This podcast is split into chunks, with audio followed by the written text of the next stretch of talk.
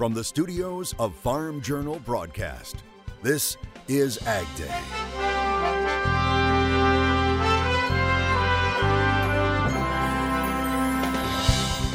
A day at the auction barn. We have had a overwhelming turnout. What Oklahoma producers are doing that's netting them bigger returns.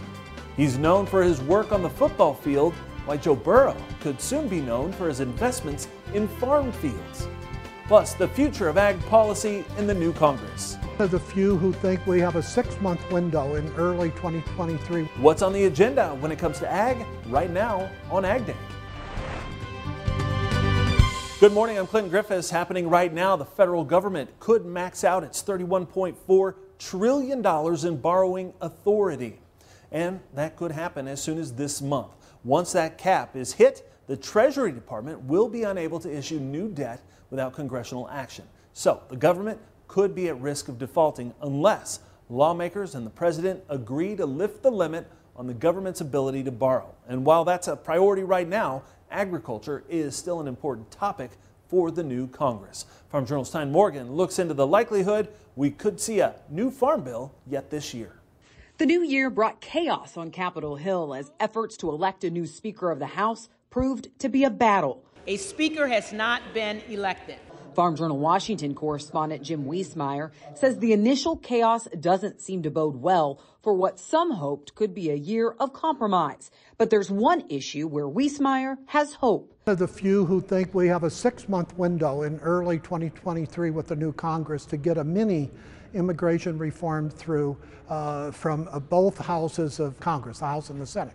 From border security to more flexibility with DACA, both sides of the aisle have a list of wants and demands when it comes to immigration reform. So it could play out, but I think if we don't see it the first six months, it'll be politics as usual. The desire to see a new farm bill in 2023 is something groups like the National Corn Growers Association are also watching closely and watching for signals from the new House Ag Committee Chairman G.T. Thompson from Pennsylvania. He's made comments that I want to get this farm bill done in 23.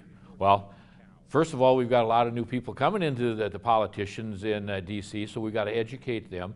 We've got to be bipartisan because that's the way this bill is going to work. We uh, have to have both sides working together, and there's going to be education there. So it's uh, it's going to be a challenge. A challenge that NCGA is accepting, saying the biggest priority piece of the farm bill for corn growers is to leave the crop insurance portion alone. It works. Farmers are using it. It's a good public private entity. The farmer can use what percentage of he wants to insure his crop. So, you know, it, it's not that the old days they say, well, we're getting disaster payments from the government. We don't have to worry about that. You, we're taking our own measures in our hand with crop insurance, and that's the way we like it. The American Soybean Association agrees, also saying that crop insurance is the top priority in the Farm Bill for 2023. Uh, with our focus groups that we've had with farmers is definitely keeping the uh, crop insurance in place. Is, uh, was one of the priorities that they felt was very necessary. We need that safety net want to keep that in place. But as the Midwest saw good yields in 2022, farmers in the plains and west struggled with moisture. That's why the National Sorghum Producers is pushing for relief. Our priority uh, from a farm bill standpoint or from a, a, a standpoint in government is we would love to see 2022 disaster assistance for our, for our growers and our producers. Uh, they, they faced incredibly challenging and tough conditions from, from the Gulf Coast to, to South Dakota. It was just a tough year, and uh, we would love to see an opportunity to have uh, disaster assistance for 2022. Craig Meeker, who also farms in Kansas, says those payments are vital for many sorghum producers. Some producers really need that, that, that influx of cash to, to, to be viable going forward. And not only is it an incredibly important thing for producers, it's an incredibly important thing to rural Main Street and how we keep the mom and pop grocery stores, how we keep the mom and pop uh, cafes open as well. It's just a thriving economy that depends upon producers having cash in their pockets. California spent another day yesterday getting hit by snow and rain, the state seeing some of the heaviest rain in 80 years five atmospheric rivers slamming into the state over the past two weeks, dumping too much rain too fast, creating deadly conditions. Now, crews across the state have made several water rescues of people from cars swept away by floodwaters. In Southern California, Busy streets turned into rivers, and a large sinkhole in Los Angeles County swallowed at least two cars. Something that we have not talked about in California for several years as the soils become saturated and the ground can't hold all of this fast falling rainfall in the valley locations. We are seeing increasing concerns for river flooding. Now, at higher elevations, the storms are creating a lot of snow, with some places seeing over six feet in the last week alone. The Sierra snowpack now sitting at 102% of the snow water equivalent needed by April 1st. So is California finally in for a break from all the moisture? Today, we get the latest from meteorologist Chuck Heaver. Well, we're seeing and continuing to see a lot of rain on the west coast. Take a look at this. This is literally like a fire hose out of control, literally spraying a lot of moisture all the way up the west coast, now targeting Seattle, Portland, and slowly working its way down back again into the San Francisco Bay Area. And it is not letting up. Rain in inches and feet, and snow in definite feet. The other story is the warm air. Look at this Chicago for the high 38, the average is 31 all the way down to Miami, 81 degrees. Now, what about Santa Fe, Argentina? Well, there's a lot of rain up here, but not down there. Darren Fessler sharing this picture taken in Santa Fe, and you can see how dry it is. There is the Buenos Aires Grain Exchange recently reported 38% of the soybean crop and 32% of the corn crop were in poor to very poor conditions. I'll be back with your full forecast. Win the Furrow programming on Ag Day is sponsored by Xyway brand fungicides from FMC. Get season long systemic disease protection from the inside out, from root to tassel and stalk to leaf. Go long with Xyway brand fungicides. Emergence is key to winning the furrow each spring, and sometimes the best time to evaluate how you did at the start of the year is right before harvest. Missy Bauer explains. So, some of the things that we're looking for with this are whether or not there is a connection to delayed emergence and ear size. So if you take a look here, I have a orange flag. Uh, so this is my 48 hour delay in emergence. You can see that it does have a really skinny stalk.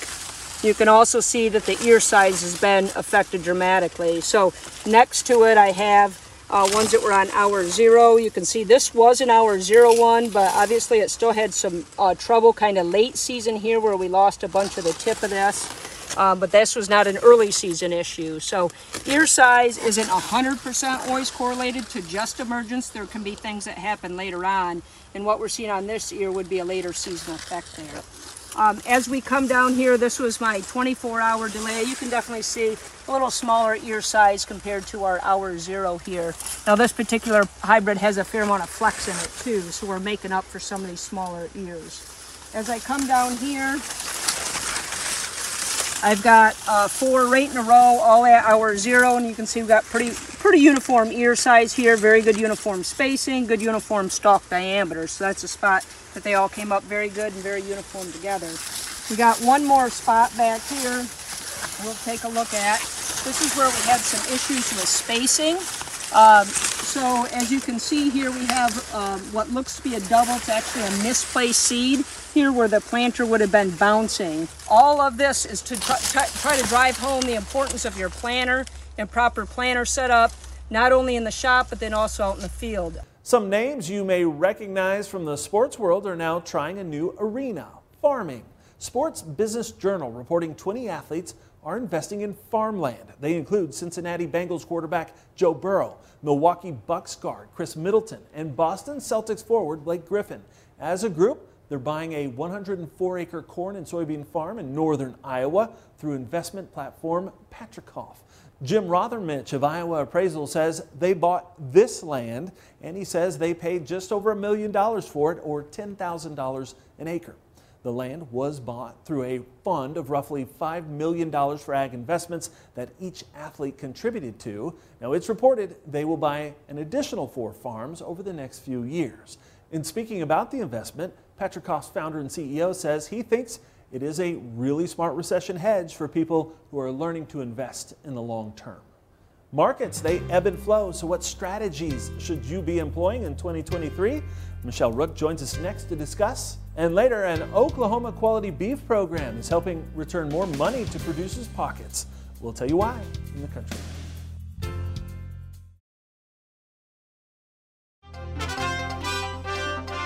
It's a new year and time to look at new crop corn marketing strategies and locking in basis. Ag Day's Michelle Rook has more in this morning's Markets Now. Joining us this morning with markets is Kent Vita with Paradigm Futures. And Kent, let's talk about some 23 pricing strategies here for corn right now. How much should producers be selling at this point, do you think?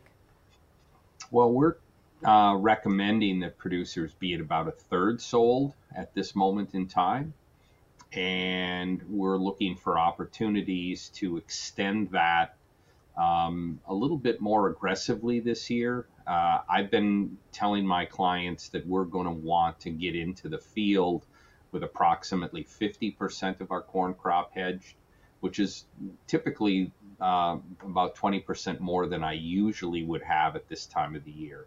Uh, the reasons that we're heavily uh, more heavily sold is because of the, uh, the, price levels that we have and the profitability that these price levels, um, you know, provide for growers, even with uh, fairly high input costs. Yeah. So do you lock in inputs at the same time?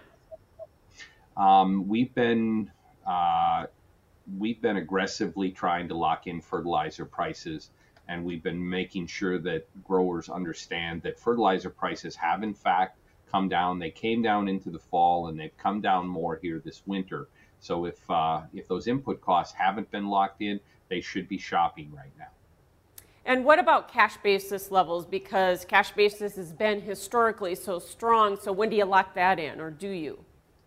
Yeah, well, when we're thinking about the 2023 crop for corn, uh, the basis levels are not nearly as strong as what you see here on the front end right now.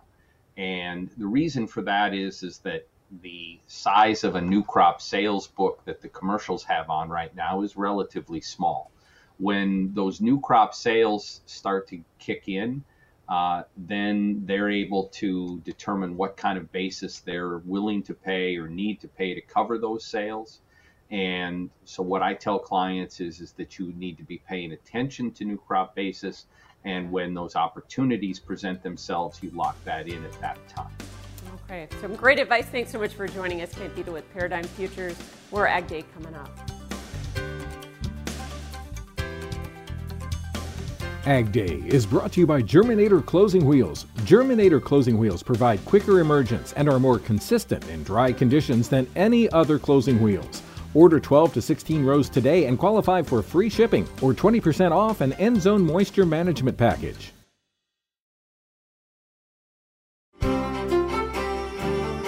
Meteorologist Chuck Heaver joining us here, taking a look at our national forecast. And Chuck, I feel like we're kind of a broken record here. We've been talking about the West Coast and California so much, but the situation is getting serious there. It really is serious. And the thing about this is this Pineapple Express, it is literally like a hose spraying all the way up and down the coast from Los Angeles all the way to the Canadian border. Take a look at this. Yeah, all that precipitation out to the west has certainly put a dent into the drought monitor. But let's take a look. We still have uh, conditions out to the west that are dry. But with this rain and with all the snowpack, hopefully we'll dent into that. But the center part of the country still remains exceptionally dry. For the root zone, well, of course, we're wet out to the west. No question. Center part of the country dry and normal off to the east. But we will get some more showers and storms pushing through the east with this trough right here. And then you can see the trough off the coast out to to the west. That's bringing in that Pineapple Express, and it is literally, as I had mentioned, like a fire hose just working its way all the way up and down the west coast, Los Angeles, all the way up into Canada. It's been an incredible experience for a lot of people out there, and that'll continue. There'll be several storms that continue to push through. This storm will push through later on Thursday. But here's future radar. It shows these active storms pushing along the east coast on Thursday, and the rain still continues out on the west coast and slowly works its way down into and back into Northern California, down into San Francisco over the next couple days. But wow, what a story that has been. The precipitation forecast. This is in association with that storm in the east. And look at when you see those heavy red numbers, that's three plus inches of rain. That is impressive on already moist soil. How about this afternoon? Well, we're going to 38 in Chicago. As I had mentioned, that's mild. That's about eight degrees above where it would normally be, and then much milder down to the south, and then temperatures dipping down into the 30s in the middle part of the country. But overall, the country is still very mild. Here's our temperatures tomorrow afternoon. A little bit cooler than we've seen. We'll have some cooler air pulling in. Here's a look closer to home. Birmingham, Alabama, breezy with showers, 68 for the high. Paris, New York, a high 40, a wintry mix. And over in Portland, Oregon, there's the rain. It's breezy, a high of 50 degrees. Your next piece of equipment is on MachineryPete.com. Search equipment from dealerships across the country to find what you're looking for. Only on MachineryPete.com.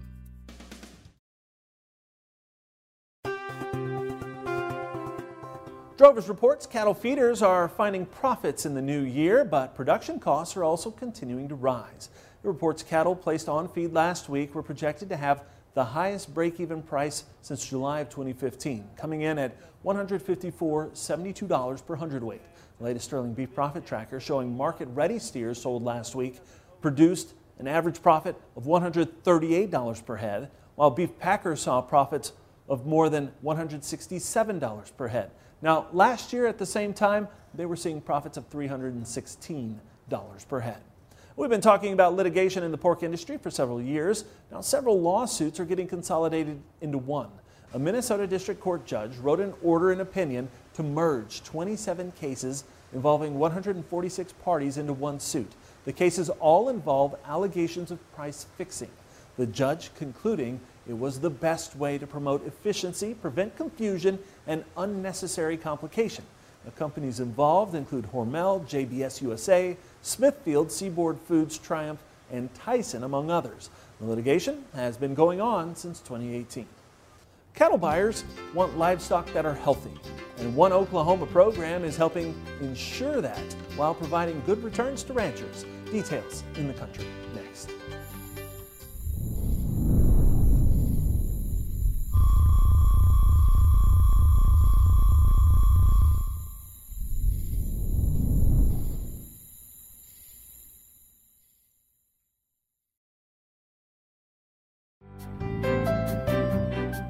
In the Country on Ag Day is brought to you by Pivot Bio. What if you had the nitrogen you need already on seed?